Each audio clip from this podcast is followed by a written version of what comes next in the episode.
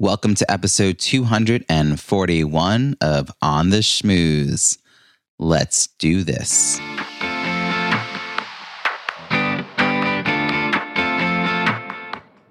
Welcome to On the Schmooze, the podcast that highlights talented people from different fields, explores how they built strong networks, and overcame challenges on their way to becoming successful leaders. Now, here's your host, Robbie Samuels. Last spring, I heard that our upstairs neighbors had added a trampoline to our shared backyard. It brought back memories. Remember when you were a kid and your friend had a trampoline in their backyard? Or maybe you were the family that had this set up for hours of fun. Fun, that is, until some kid fell off and broke his arm. And that was not an unlikely scenario considering how many kids crammed onto the platform at the same time. Yeah, I think about that and I hear a voice inside my head telling me to avoid anything with that much risk. I was concerned about my then two and four year olds getting hurt playing on the neighbor's trampoline. But then I saw the trampoline and realized it was small and had net sides and other safety features. I started to relax, and my kiddos enjoyed bouncing on it when we went outside. When our neighbors moved, they took the trampoline with them, and when winter came, my wife and I decided to investigate getting a small indoor trampoline with net sides. We did that, and it's been a great way for our kiddos to burn off some energy during the long winter months in the midst of a pandemic. All that backstory explains how I did something seemingly out of character a couple of weeks ago. I built a jungle gym climbing dome in my backyard for my now three and five year olds. It's the kind of equipment that makes me anxious at the playground as I watch my kiddos navigate their way across bars five feet above the ground. I try to support their growing capabilities and not let my concern about them getting hurt become a message in their head that they are only safe with both feet firmly on the ground. I would not have so readily agreed that getting a climbing dome was a good idea if I hadn't seen my kids practice their growing comfort with taking risks at the playground. But it was the fact that I'd already acquiesced around buying a trampoline that made this purchase not so out of character. As my kids learn to take risks, so do I. Your challenge this week Going from a sandbox to a jungle gym would have been too big of a leap for me if I hadn't experienced our neighbor's trampoline. Finding a way to test out an idea before having to fully commit to it will open you up to new possibilities.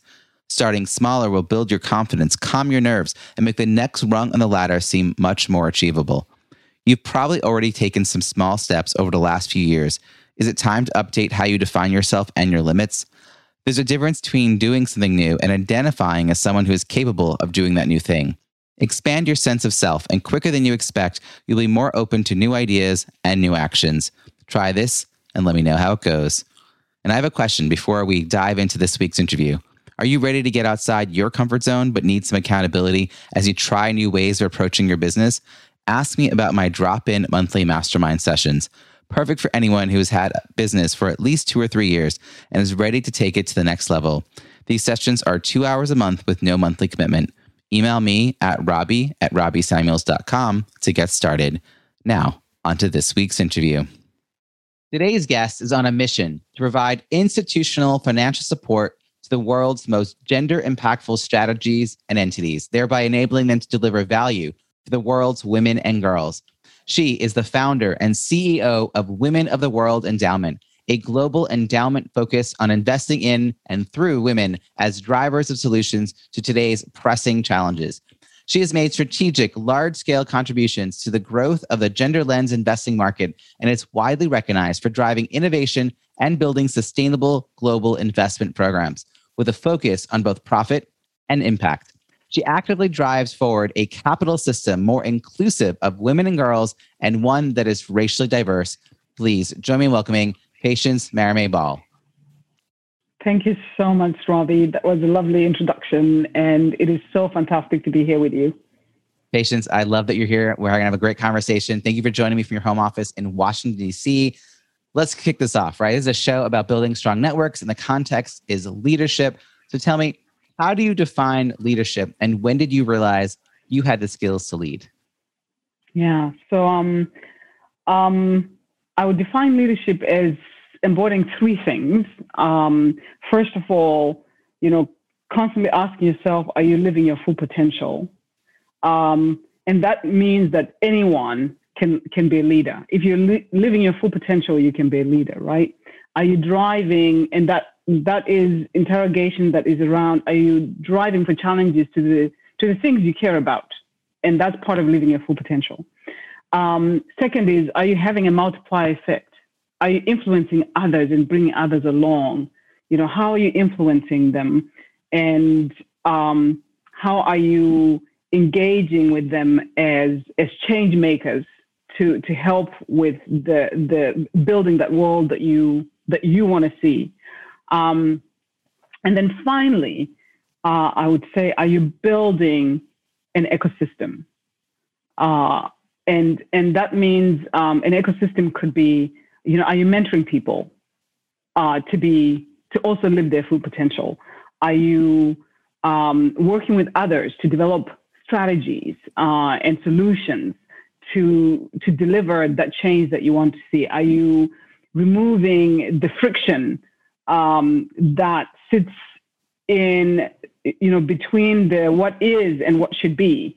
Are you doing the work with others to actually remove that friction? I think if you if you can say yes to those three things, um, my sense is you're doing a good job of being a leader, whoever you are, wherever you sit in the world. Um, and and you asked me when did I realize that I had uh, the skills for leadership.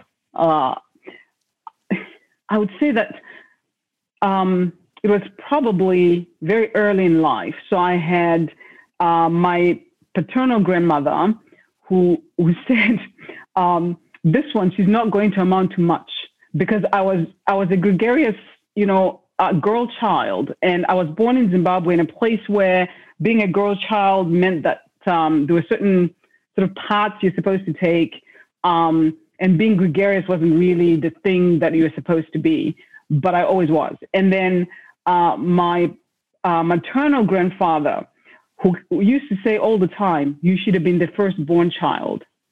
Uh, he was recognizing something in me, so it was it was, um, you know, I, I was always interested in finding solutions, in, um, I, I don't want to say telling others what to do, but bringing others along is a gentle way of saying that my grandfather noticed that thing in me that wanted to constantly be pushing forward and bringing others along.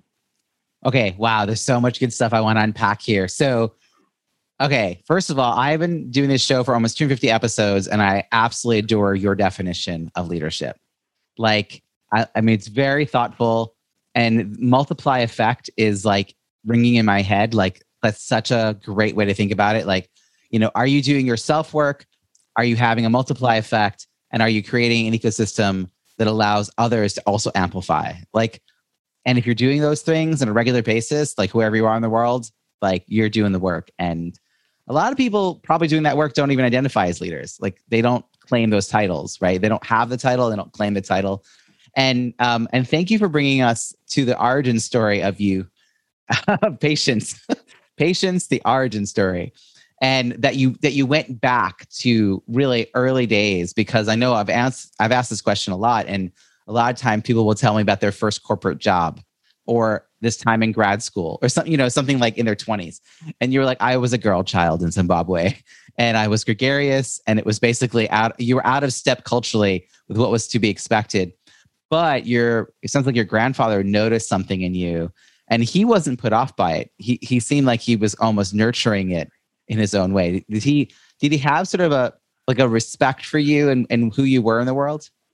Yeah. So I think, you know, my, my grandfather uh, was unusual in the sense that he had three daughters and four sons, and his three daughters got as much education as his four sons. And so he saw the potential in his um, girl children as much as he saw in his uh, boy children. And, um, and because he had, he was open minded like that, uh, he could see what others perceived as gregarious, oh, she's going to end up in trouble, she's not going to get anywhere. He saw as, as real potential and, and he nurtured it. And it made me believe that I could walk in any hallways, I could walk in any part of the world and, and be, you know, and be okay. It, it made me find my place uh, and purpose in my own mind, right? I, I was comfortable. I was not, it made me not af- afraid of my own shadow. Uh, and, and that was just critical uh, because it is, I've always been the same way. I, I navigate rooms um, in, a, in a way that says, I'm not afraid to be here. I want to be here. I have every reason to be here. Um, and I think that's, that, that especially in girl children, is really critical. What a powerful lesson to receive so early in life.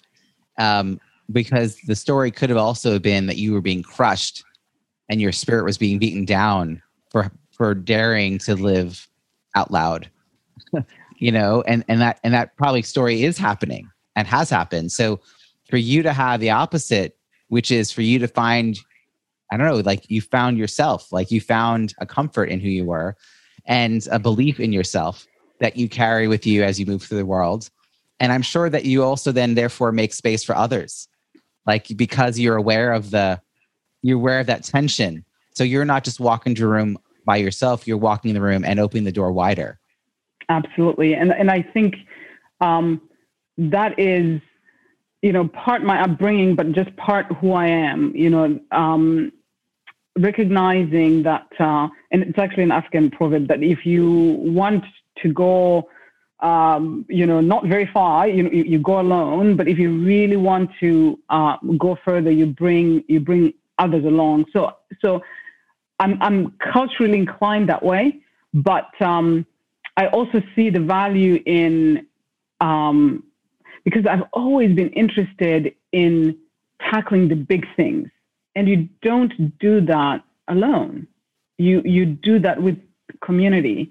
And so I've always been interested in who else has the same dreams as me, who else has the same um, sees the world the way I see it, um, and what tools do they have that I don't have? What do they know? What connections do they have that I don't have? And how about we collaborate? What about if we bring all these things together?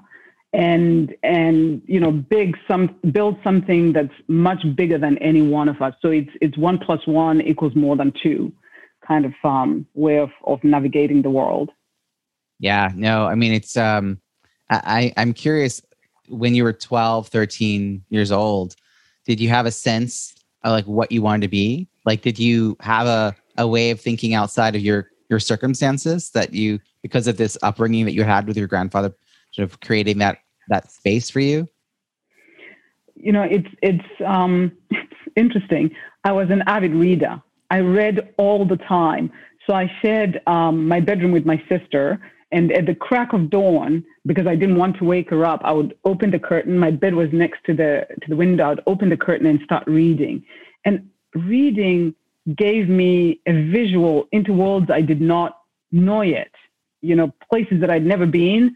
Um, circumstances that I couldn't even really be, you know, dreaming of. I was lucky. My mother um, was a teacher, um, a trained teacher, and my father was, um, you know, also relatively educated and worked as a police officer um, until he became involved in politics. And so I had, you know, you know, the a family life that was uh, stable, so I didn't have to worry about too many things, uh, which is an issue with a lot of um, folks. I didn't have to worry about too many things. I was I, I let it. I was um, I had a comfortable childhood that allowed me to read, to uh, see other worlds that I that were not um, immediately uh, accessible to me, but to figure out what my world what my place could be in those in those worlds. Um, and so, even at a very young age, I um, I think that's part of what my grandmother meant when she thought I was gregarious. You know, I was I was always imagining imagining something more and in wanting to be something more, um, and seeing my place in places that were just maybe in books and not in the world that I actually lived in. Um, and so, you know, I would say that um, you know that kid uh, at 12 and 13 who just knew that she was she wanted to be more. Um, I, I don't know that I've ever stopped wanting to be more. I've, you know, whether it's as a mother, as a leader, as a as a friend, as um, I've never wanted to, you know, stop wanting to be more. Yeah. So, uh, you know, because your mother went to school uh, and went to higher ed and and uh, went to university, did you then know that that was your path too? Was that like a given? So, so she actually went to teacher training college. She didn't actually. Well, it's it's not like university in mm-hmm. that in that sense. But um, uh, after many years of teaching, she then went on to become a manager for a, a multinational. Um, did I know that uh, that was going to be my path? I, you know, I think that. Um, so my parents divorced when I was four years old, um, and uh, I lived with my father and my stepmother for a while, and that in of itself was informative, uh, in that it made me realize that um, you know uh, you have to be resilient. You have to uh, to build res- inner resilience as well. Um, but you know, my mother, for a woman who was um, uh, divorced uh, in a country that's very much a patriarchal kind of uh, community, and for her to have done as well as she did, um, she, you know, was able to buy a home in a in a very lovely neighborhood. She was able to provide for all of us. There was there was just so many things that she was able to do in spite of what the world that and her circumstances would dictate that she, you know, she should not be able to do. Um, and so, you know, just having that, and I, and, and I remember, you know, I look back sometimes uh, when it came to doing well in school. Um, I, I did quite well in school. Uh, you know, part of what would drive me every day is, you know, your mother is going to be proud. You know, you, you need to drive yourself to do better because, you know, you, your mother is going to be proud. What a great role model to have grown up with, too. A, a woman who like lived beyond her circumstances and and rose above and you know found, found a different place in the world than the world wanted her to be in initially yeah. you know yeah um, she, to buy her not to interrupt you but to buy her the house that she wanted to buy um, in a very nice neighborhood she had to get her brother to co-sign for her because the legal um, regulations did not allow for a woman to get a mortgage on a house in her own name. She had to get a co-sign, regardless of the fact that she actually, you know, had the the capital uh, right. capacity, a job, and everything to be able to to get that mortgage. Um, yeah, interesting, right? It, it, I mean, it is. And so, n- when you um, were in your twenties, like, did you have a path forward? Did you like? I mean, you you kind of dove into investment and a lot of things around money and finance and not something that a lot of people are drawn to because it's complicated and confusing and other people can deal with it. Were you always kind of drawn to numbers and or was it more the justice and equity piece that, that drew you into doing this work? Yeah that's interesting. So i left zimbabwe when i was a teenager and uh, ended up in the us through europe. I studied in europe before coming here.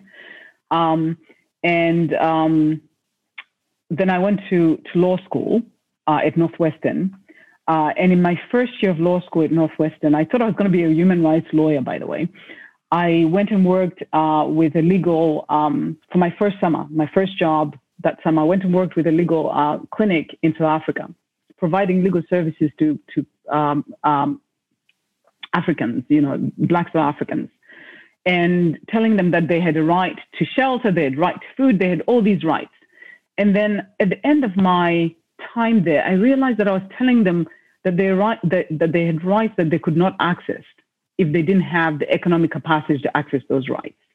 I mean, it was very clear to me. The second part of my summer, I worked at the International Court of Justice, uh, which was, you know, looking at, you know, the enforcement of international law. I wanted these two bookends to, to you know, to my summer, and recognized that too was informed by economic might. You know, countries with, you know, uh, that are economically better uh, do not find themselves um, in front of the ICJ and the other way around. And then that's when I realized I wanted to actually um, partner my law degree with an MBA and apply to Kellogg. So I ended up doing a JD MBA and ending up ended up um, working more uh, in finance, but always at the intersection of you know what I'd realized that summer, which is we want inclusion, we want for people to have more, but the the the thing that allows that access is economic uh, capacity, uh, and and capital fuels so many things. And so I just knew I had to be on the side of capital, but in a way that spoke to both. So at some point, you left like a, you know, a, a day job role and started creating your own stuff. Is that kind of the path that you went on? So, so you know, after law school and business school, I went and worked for um, the International Finance Corporation, which is an entity that invests around the world uh, and so my, my work was really everywhere else in the world. I worked on, on every continent um, doing this work of marrying capital to economic change for people. Um, and so I, I did that for many years and took early retirement um, in 2014 to then start building Women of the World Endowment. But Women, Women of the World Endowment is really um, something that started in 2009 after the 2009 financial crisis, when Christine Lagarde said if Lehman Brothers had been Lehman sisters, things would not have turned out this way. I started looking at what exactly would have been different if women had been at the table. And that enabled me to think about, you know, what the world might look like if women have um, capital that they, they have the power to allocate capital um, and the power to make decisions, whether in companies uh, or elsewhere um, in a way that actually brings about sustainability. And so that's how I started building these uh, interventions and strategies and products that are focused on investing in, in and through women. And uh, then in 2018, launched Women of the World Endowment, which is a, a fairly significant ambition um, trying to uh, focus on investing, putting women at the center of um, driving solutions for today's most pressing problems. So, whether they're environmental problems, social problems, realizing that if we can provide women with financial fuel, with financial capital, they can be the change makers that they are uh, and build much more systemically sustainably um, better communities. So you said 2009 is when you started working on these ideas after the that glo- that that global financial crisis, which is different than the ones we've seen since then. but um, and then 2018 is when it officially was launched in the world as uh, the world, the Women of the World Endowment. So you were an overnight success, is what you're trying to tell me. 10 years in the making no, I, well, well, over the, the, the, the, the time between 2009, I actually built the world's largest um, separately managed account focused on investing in women. It's called the Banking on Women Business program at, at, the International Finance Corporation. It is it has deployed billions of dollars into women entrepreneurs around the world. So I did did that as an entrepreneur inside an organization, and then I retired and then after that and building something yeah. similar but slightly different for you know outside of an existing organization. Yeah. Um, you know because now i want to build something that's 100% intentional. So institutional capital that's 100% intentional on centralizing the role of women as change makers. So you had the experience. You must have had all the connections you needed. What was the what was the challenge as you just made this major shift from you know getting a paycheck and having insurance and you know having the security of a job and then deciding that you were going to you know take the early retirement and go wholly on your own to create this? You know did you have entrepreneurs already in your life at that point? Did you have a clear sense of what that meant? Did you have to bring in people who backfill the parts of the work that you didn't know like, how did you approach that as a challenge? Yeah. So, so I think, you know, um, first we have to um, go back to the story of my childhood, which I'm, I'm, I'm a person who's not afraid of my own shadow. Uh, I'm a person who has, you know, fairly significant um, ambitions about how we can change things. Um, and then I didn't say, uh, because we've kind of uh, been talking about a, a, number of fairly significant things, I did not uh, talk about the fact that I co founded a company with my husband in 2005. So I had had the experience of actually starting a company. Um, he was the CEO, I was the COO, and help, helping to build it. I did go back to having a job um, and went back to the IC because you know the IC represented that intersection of capital and doing good that I always loved. And I thought if I'm going to have a job, I'm going to go back to uh, this place that allows me to do that. And so I've, I've had, you know, certain experiences. But, you know, to your question about networks and how important they are, um, you know, as a woman of color, um, you know, most of us, but certainly for women of color, there, there is, um, a, you have to be incredibly intentional about being uncomfortable because a lot of the conversations you're going to have, um, if you don't know somebody, will start out slightly uncomfortable uh, because we are aware of microaggressions, we are aware of all kinds of, you know, um, uh, and real challenges, you know, that are real uh, and some of them imagined, right? Some of them are just imagined, and so we might not reach reach across across the political aisle, the gender aisle, the you know the um, race uh, and ethnicity differences, um, or the technical uh, aisle. You know, whatever the thing that separates you from the next, it becomes the, from the next person. It becomes somewhat of a challenge to uh, to reach across. But at the same time, if you do it, there is so much value in it.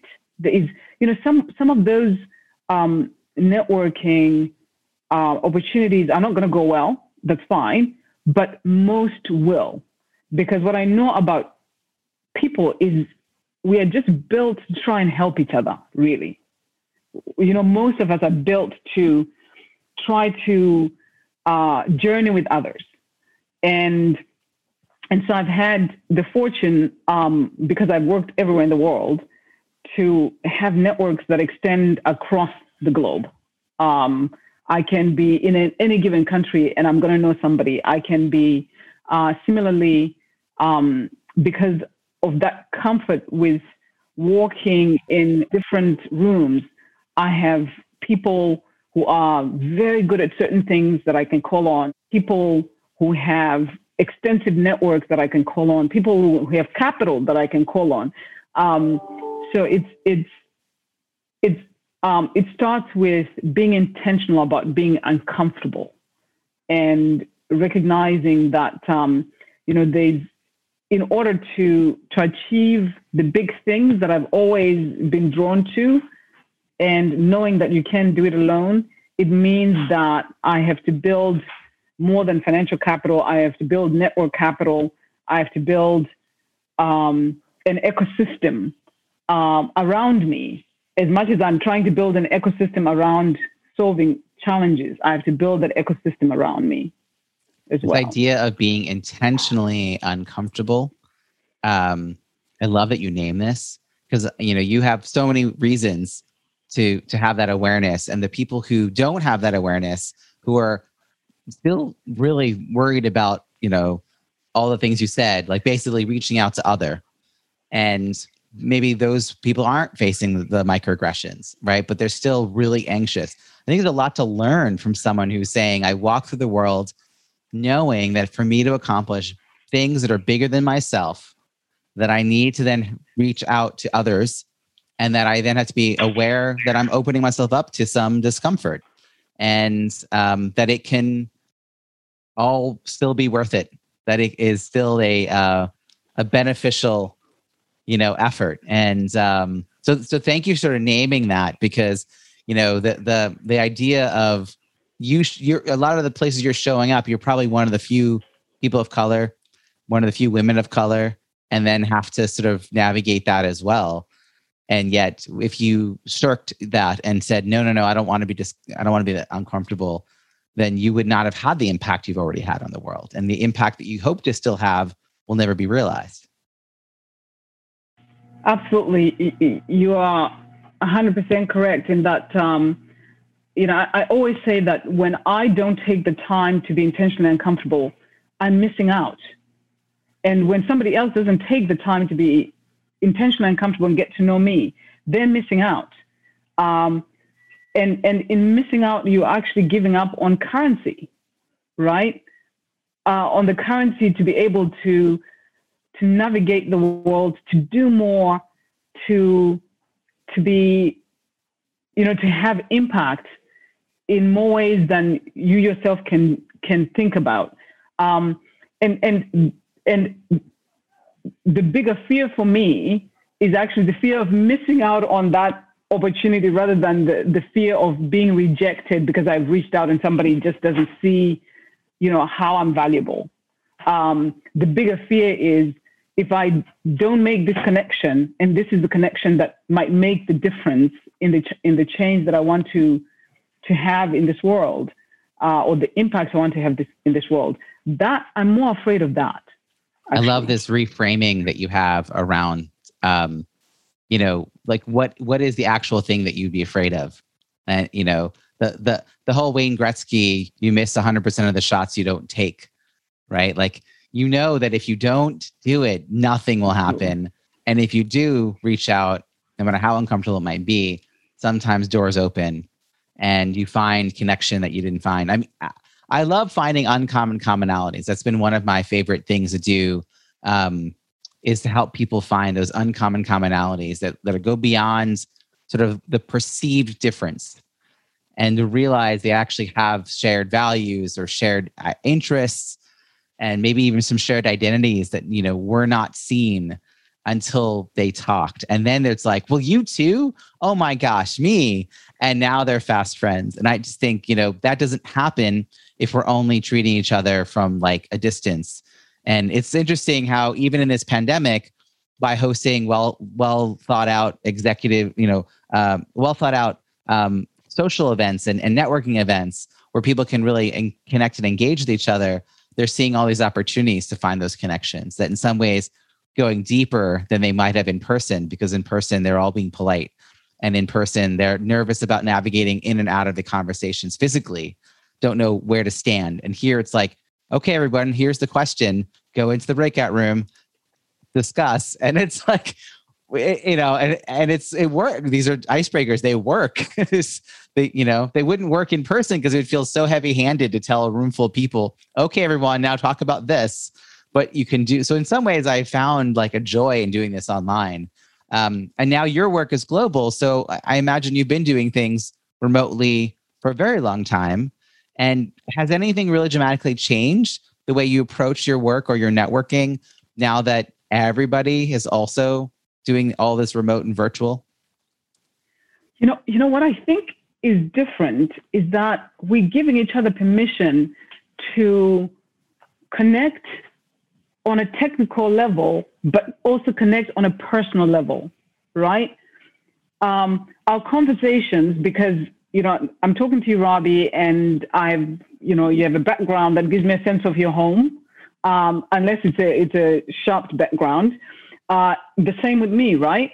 Um, in that way, you know, you're connecting to more than, you know, just you know the technical side of what we're talking about here. You're connecting, and so I, I personally think that, um, and and then you know the the emotional stuff that we've collectively gone through in 2020 the things that we've collectively see, seen that we cannot unsee, uh, all of that stuff, you know, has given us this permission to be both, you know, uh, connecting with the mind as well as with the heart.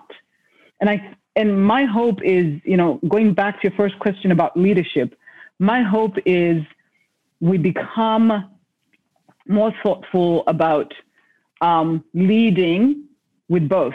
That leadership actually evolves from just you know the technical stuff, the the stuff that we do with our heads, to the stuff that we do when our beings are in conversation with both the technical stuff and the and the things that speak to our hearts, right? Um, and you know, having you know while we're talking, my son walked in, and you could you could sense that I got a little uncomfortable because, but you know, it's it's all part of what we've um, learned to do. So we've all, for my team, we've always been virtual, which means that we have to find ways of being in community while always apart. And so we have, you know, team um, games. Uh, we we observe each other's birthdays and, uh, excuse me, each other's anniversaries.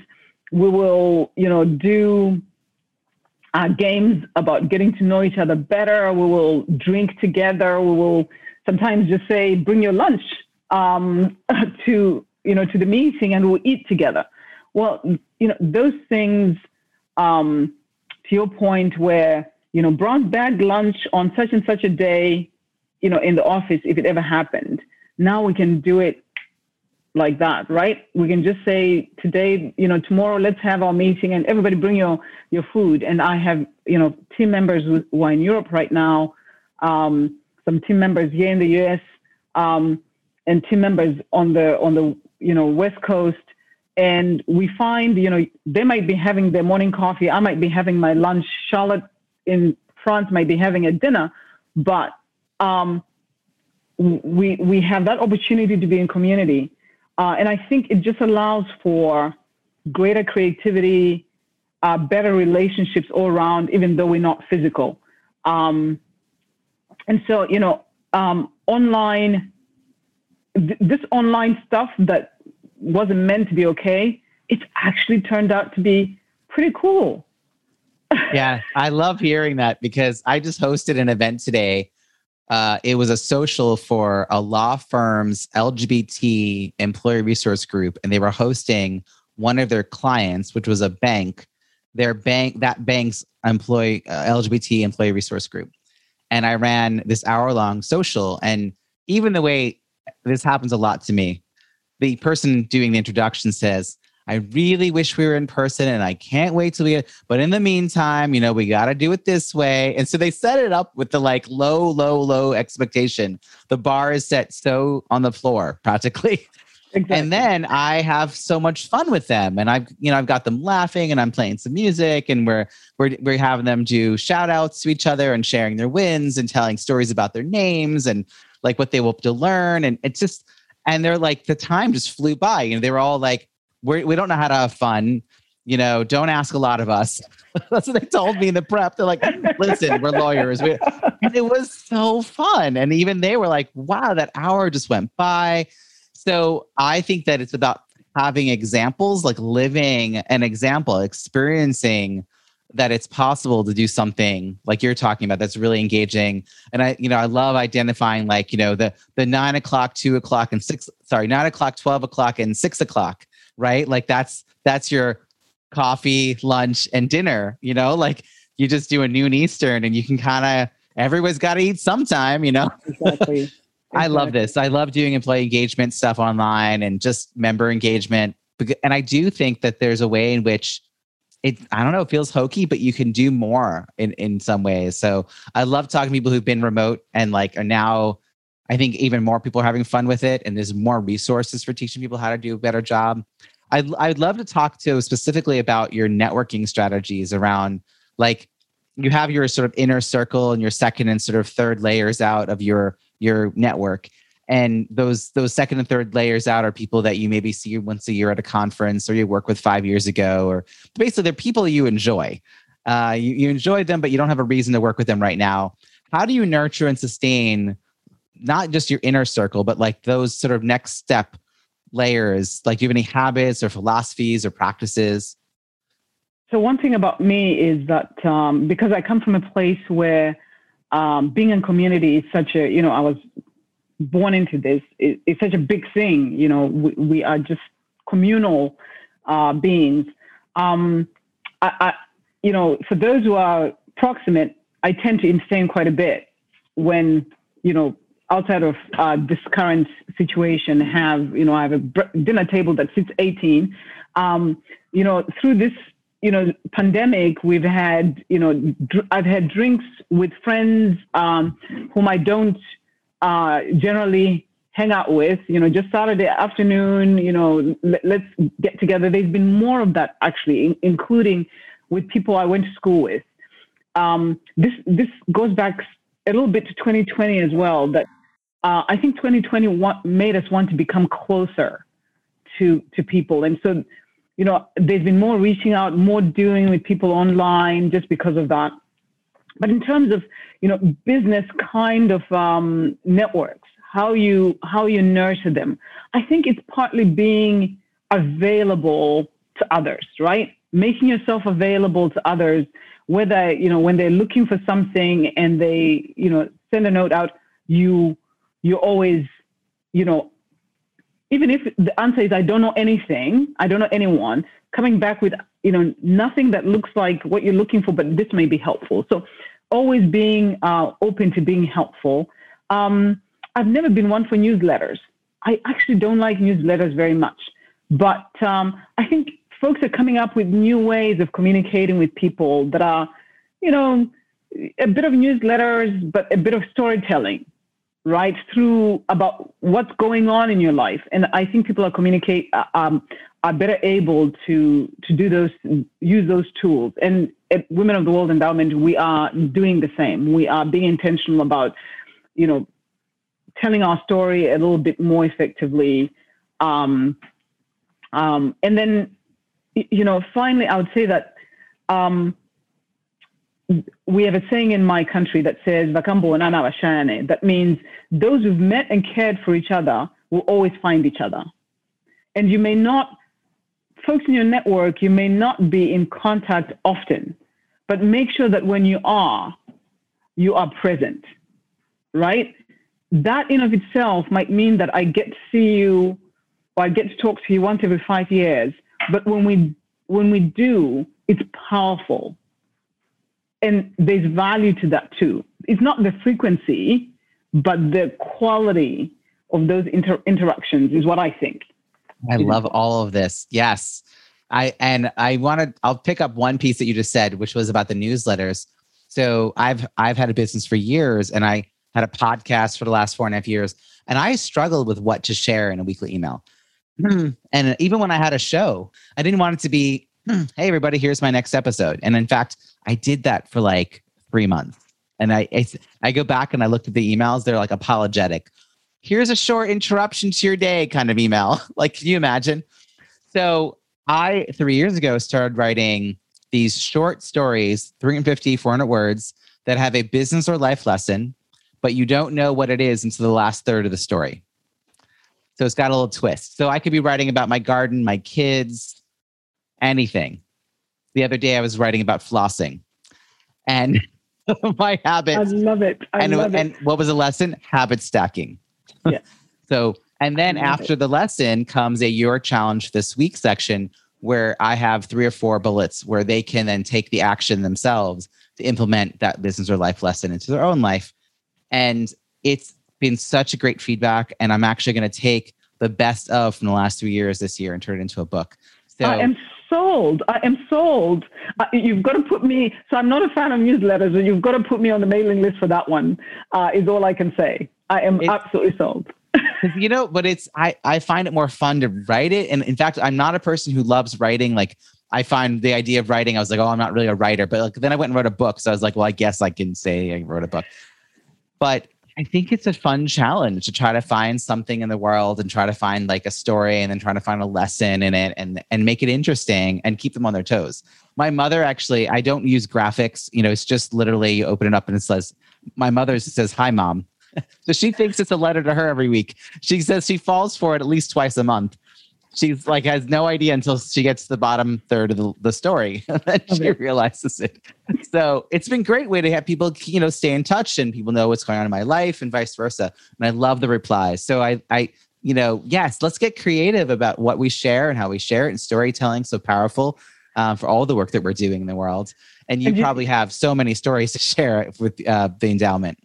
And and and you know what I what I love is how you connecting it with the thing that everybody can relate to. So um, all of us can relate to flossing. Some of us don't do it well enough often enough, and like my sons, and some of us do, but we can relate to flossing. And so if you start there, I'm likely to be drawn in because I can relate to it. And then you get to the, I, I, I love this, I love the strategy. And as I said, I'm all in. I'm all Fantastic. In. Well, listen, anyone listening right now can go to robbiesamuels.com forward slash the number nine ways to get my nine ways to network in a pandemic and sign up for that newsletter. Or you can go to nomorebadzoom.com to sign up for my weekly virtual happy hour as well. And I will make sure Patience that you have that information after this call. But first, I have my final question. So we are going to stay in touch. I know it. I love your energy.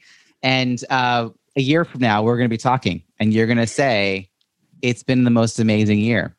And then you're going to share with me all that's been just going so well. I want to know what are we going to be toasting? What are we going to be celebrating? And what are you most looking forward to in the year ahead? So, um, coming out of 2020 and the exemplary uh, roles and leadership uh, that women have shown as leaders of countries, as caretakers, as frontline workers, um, as all kinds of things that they, we've always been, by the way, but the world has never had a moment of being still to notice those things. Coming out of 2020, in 2021, we must not lose the opportunity to make sure that the world does not forget that. The world does not forget the centrality of women to problem solving, whatever the problem might be, the challenge might be.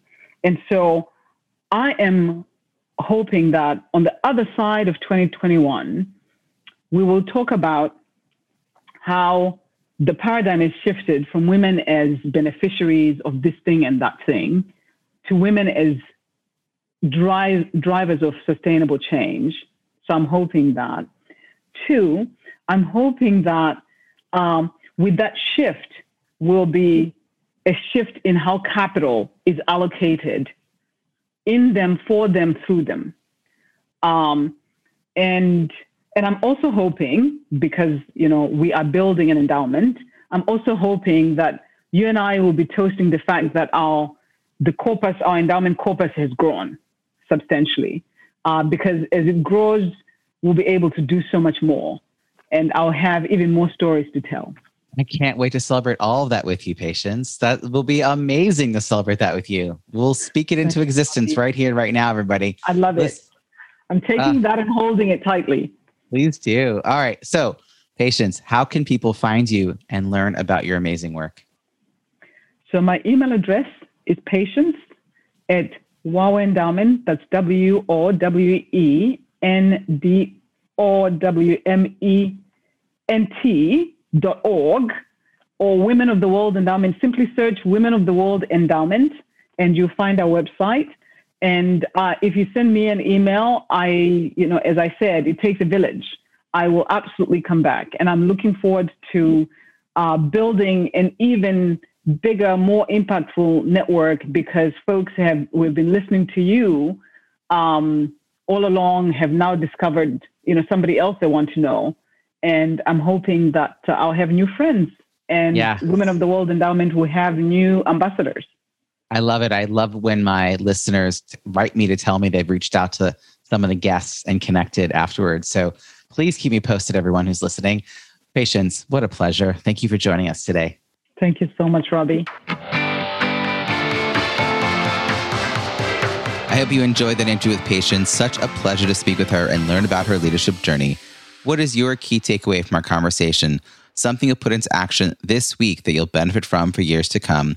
Share what resonated with you in the show notes at ontheschmooze.com. Look for episode 241. That's also where you'll find all the links and resources from today's show, as well as all the archived episodes. Reach out and let me know which are your favorite interviews. Also, if you're on Clubhouse, find me at Robbie Samuels and click on the bell in my profile so you're notified when I'm speaking in a room. If you enjoy this episode with Patience, please share it with that one friend you know would love to hear it. And don't forget to subscribe for free yourself so you don't miss next week's show. Are you a fan? That's awesome. I'd love to read your review on Apple Podcasts. It's easy to find our page at itunes.ontheschmooze.com. Thank you in advance. And I look forward to connecting again next week. We'll be interviewing another talent professional who's achieved success in their field or industry. I'll ask probing questions to get them to share untold stories about their leadership journey and how they built and sustained their professional network. Until then, have an amazing week.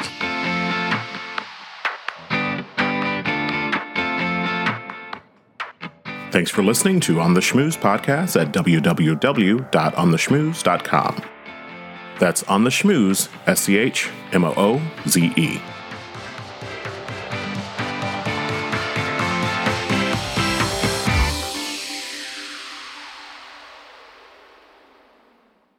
This podcast is heard along the Marketing Podcast Network. For more great marketing podcasts, visit marketingpodcasts.net.